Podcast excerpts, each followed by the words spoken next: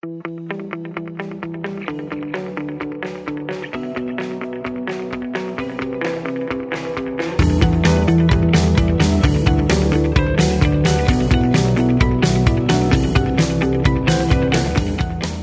and welcome back to Everyday Dadding. Uh, we are here again. My name's Ben. I'm joined as ever by Robin. It's nice to be um, over here on, on this earpiece, perhaps to your earpiece. Do we do them in separate earpieces, Ben? Um, uh, j- just subtly, just so it sounds like a conversation that's naturally happening in a room with you. Absolutely. Um, and it's uh, our great delight. I hope you enjoyed the last episode. If you've not listened to that yet, do have a listen.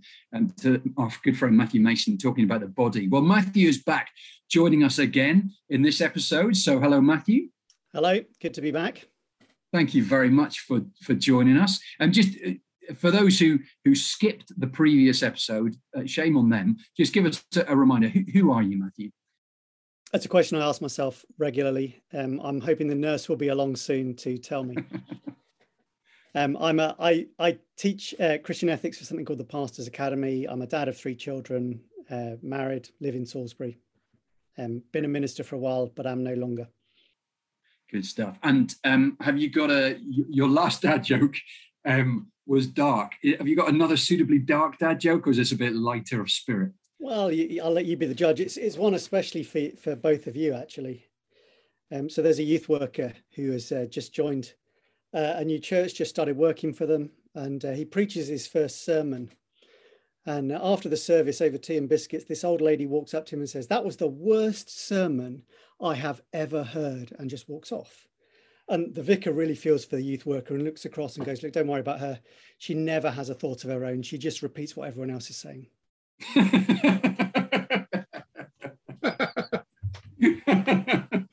if only it weren't a true story. Brilliant. Um, maybe you could encourage your preacher on Sunday by doing exactly that.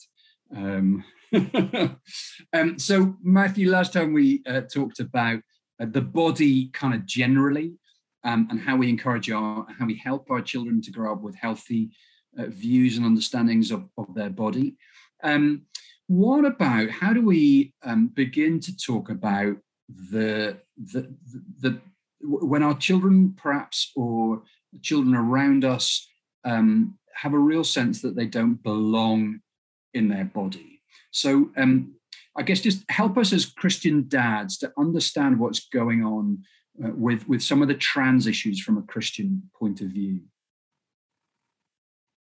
Yeah, it's obviously it's a huge it's a huge question and one that um, is very complicated. So we can only talk about bits of it, I guess, uh, in in the next few minutes. And I think the first thing to say is, look, this is this is a real thing, and it's a really agonizing thing for a fairly small percentage of people. But if you're one of those people, it's irrelevant how big the percentage is, isn't it? It's it's a it's a painful and agonizing thing to think I I'm in the wrong body. I don't belong here. Um, and and so I think, you know, one of the things we want to be doing with our kids is just helping them grow up to to go through life in an appropriately kind of open way to all kinds of different people, and just whoever the person is who's in front of you is made in God's image and loved by Him. Um, and so learning how to not treat people like weirdos and freaks, um, which is one of those things that kids do, isn't it? They, they have a they have a strong instinct for someone who's different in some way, and, and helping them navigate that in all kinds of ways. Like my guess is, if it was 30 years ago, we'd have been talking about race much more. You know, and I look back to the kind of casual racism that I overheard and probably participated in without really realizing it in at primary school um, and, and helping kids to just accept and value. So when they have a friend who experiences this and maybe even transitions, they can still be friends and love that friend. That would be one thing to say. Another thing to say is, you know, there's obviously like intellectual and cultural things. There are ideas about what makes a human being that, uh, that lie behind a lot of the the ideology that drives. So separate out people who are really suffering and struggling, and then there's the ideology that drives and says, you can be whoever you want to be. Um, and that actually, what from a Christian point of view, from a biblical point of view, I, I am intimately connected to my body, and my body defines whether I'm male or female. It's given to me by God. It will be raised, you know, I'll be raised as a man. I'm not going to be raised in this kind of ambiguous way in the new creation, but I will be raised as a man. My, my wife will be raised as a woman. Um, but uh, but that's not how our culture sees it and says, you know, we, we've separated bodily sex from gender identity, which is that sort of internal sense of who I am. Um, and we say, you know, actually, it's the real me is is what I want and what I desire. Um, in a way that's not shaped by my body, so that I can change my body in all kinds of ways to match who I really want to be or who I really feel I am or what, what I really want. And I don't think this is just the trans issue. Again, I think this is just like the real me is my desires. Mm. And I should just be able to fulfill those desires. And nothing should get in my way, and no one should get in my way. Um, as long as you know I'm not harming anyone. Which is a, you know, that's a whole other thing where I would want to challenge what counts as harm. But yeah. Uh, and and so therefore how might so there, so there are two those two things going on there aren't there? Um, and i mean in my immediate thought when you said we we want to accept people who are different actually the church can and should be a great place to do that because the church is full of very different people who we wouldn't necessarily choose to hang out with. Um, and and therefore our christian kids church kids should have a real training ground for that but but the other issue in terms of that kind of expressive individualism, if you like, um, how do we begin to unmask that at different ages with our children? Because you know, for, for the the infant schoolers, that they're not quite going to get that philosophy uh, and be able to unpick it with us. So how you know how can we begin to talk to our children about um, some of those issues through the ages? so let me give you two examples. Um, one, which is sort of, one is kind of related. So I had a really helpful conversation with my son when he came home, maybe last year. They'd done, they'd been doing some stuff about um, where babies come from, um, and they'd obviously done some stuff about families and and that kind of thing. And he, at some point in the conversation, he was sort of talking about how you know sometimes men marry women and sometimes men marry men and sometimes women marry women. And then just kind of went is that right? And i just said yeah it is right in our in our country. Um, and our country's law says that that's allowed but actually god's law says it doesn't. It isn't. And so for him just and he was like oh right. And and then for the next few weeks he was sort of talking about God's law says such and such a thing. And I was like, it's going to be really interesting if he goes into school and suddenly pipes up, God's law says this isn't allowed. But I don't think he did. But I just thought that was a really useful moment to put some different categories in his mind and go, just because our government says something is right doesn't necessarily mean it's right. Um, I, I think one of the one of the battles is just saying just because your teachers say something doesn't mean it's true. I mean, that, that might be true just in a like a subject they're teaching, they might make a mistake, but it, it can also be true on the sort of moral and ethical issues mm. and just helping kids go, you should still listen to your teachers and respect them. You don't have to agree with everything they say. And to be honest, you don't have to agree with everything your mum and dad say either. I mean, that's a that's a helpful thing to be modeling, isn't it? That sometimes we get things wrong.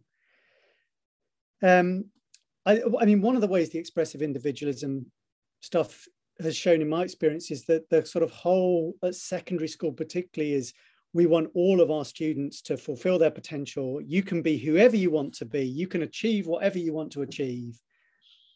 And i'm just like yeah no you can't. Um, and i think just just just because you really want to do something doesn't you know, I really, really, all I wanted to do as a kid was play football and cricket for England. and it was laughable. I mean, I, I had decent hand-eye coordination. I could hold a bat, but there was no way I was ever going to play cricket in any at any kind of level, let alone internationally. And it's just like you know, I could have spent my entire life trying to do that and failed. Um, and so part of that, just realizing, no, we're very limited, and there are things that we can't do. But then just insistently prioritizing God's the one who gets to decide. So that whole my body, my choice. That, that was something I didn't say in the last podcast, actually. Just no, it's not your body. It's Jesus's body. Your body is a member of Christ. So 1 Corinthians 6, you're not your own.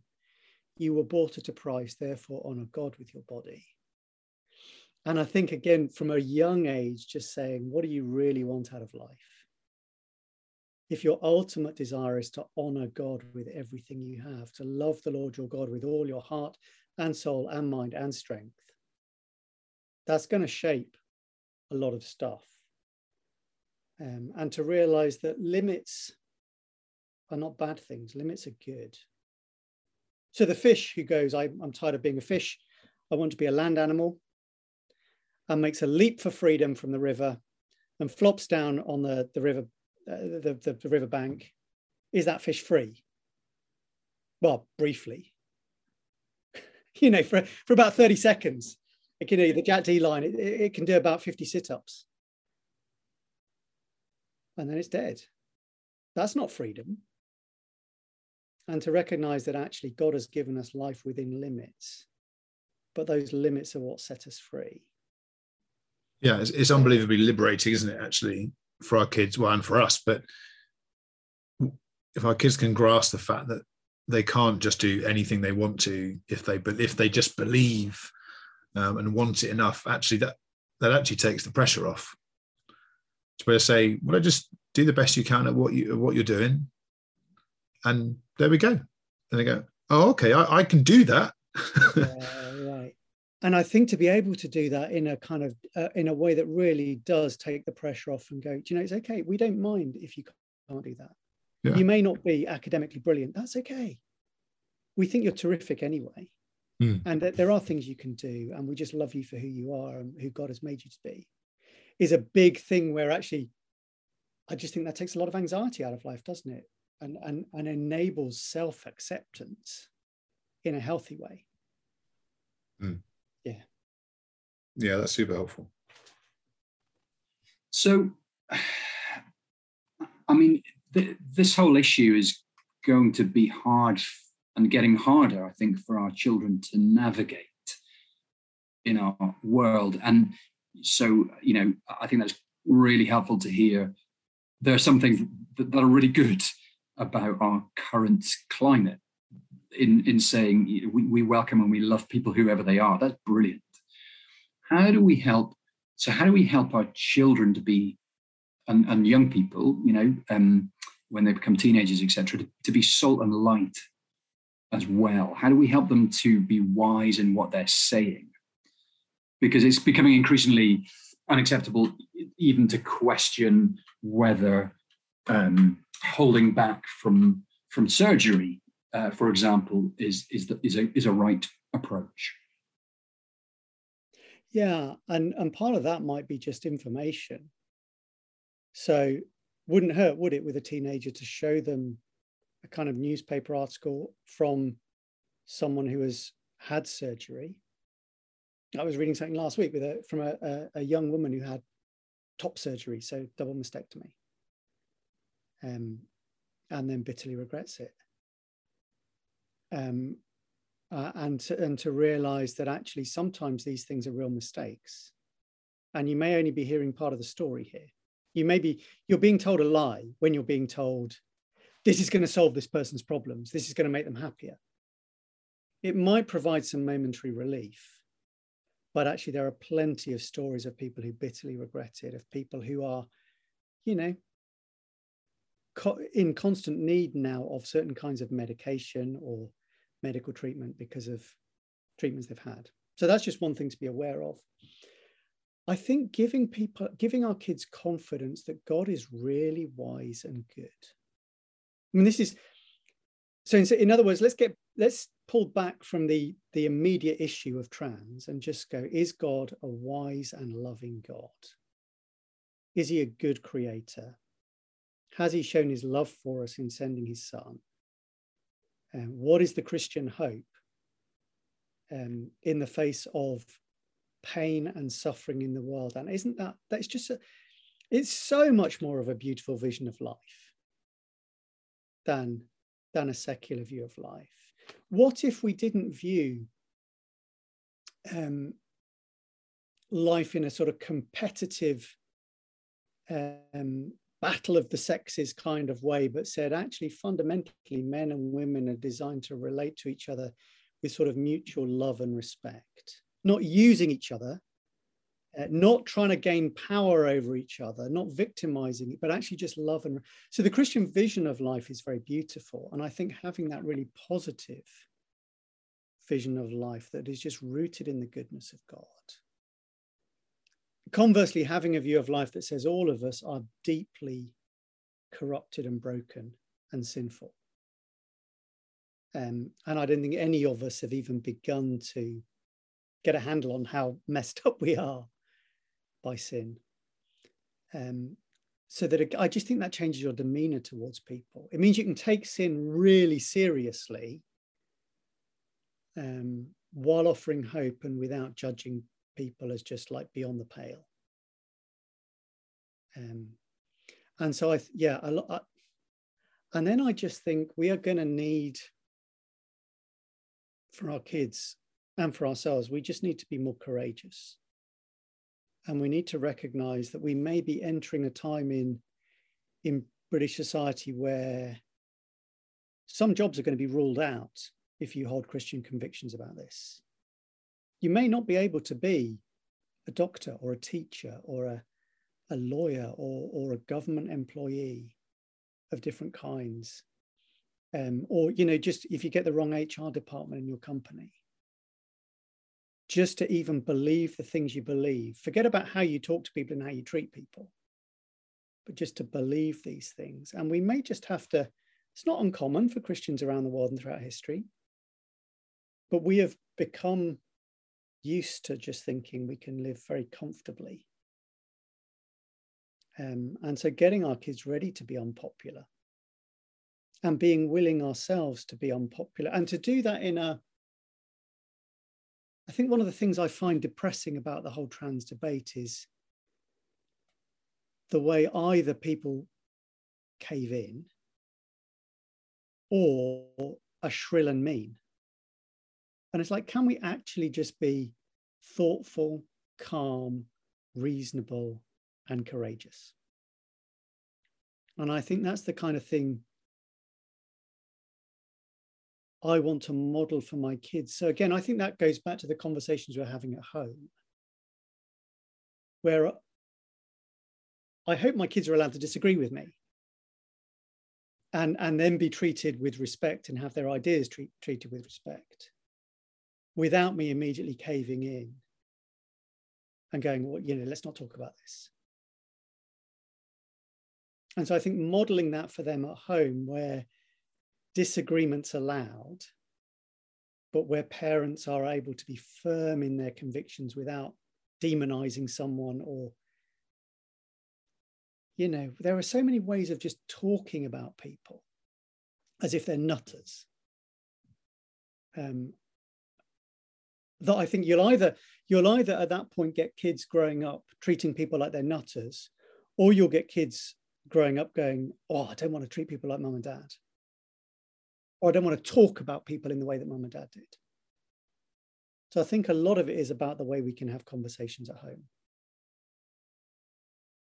And then the flip side of that is to recognize the cultural pressures are such that we can't, we can't, we just can't guarantee where our kids are going to end up on these things and we can't we can't beat ourselves up about that if if they end up in different places to us. It might be painful um, and it might be good for us because it might make us pray more for them. But but you know parents are not the only shaping influences on their children. We have we have important parts to play and we mustn't abdicate that but I think we have to learn to go easy on ourselves as well in the right kind of way.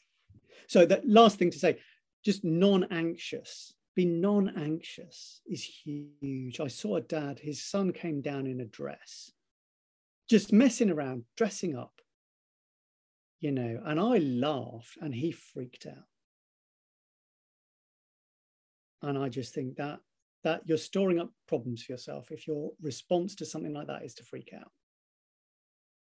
So, as much as possible, being a firm but non anxious presence in our kids' lives. Yeah. yeah, I think it's really helpful to kind of, if you're able to have this kind of conversations, like to, to be, you know, to, to not be surprised by things that they ask or mm. things that they think, yeah, not to be shocked, um, and to to be able to normalize having a conversation about something tricky, yeah. rather than you know allow you know, normalizing everything that happens in the world but just being able to have that kind of that, that disagreement and and those kind of things. Matthew, I feel like we could go on and on and on. Um, we'll have to get yeah. We'll have to get you back for season four at some point to, to, to, to, to, to pick this up. But that is sadly all we have time for. Um, thank you so much for joining us. Uh, thank you, Matthew. Um, thank you to, to, all, all the emails that are flooding in with ideas for future episodes. Um, you can stay in touch with us um, on Everyday Dadding uh, at everydaydadding.com um, and by emailing everydaydadding at gmail.com. Uh, but until next time, it is goodbye. Goodbye. Goodbye.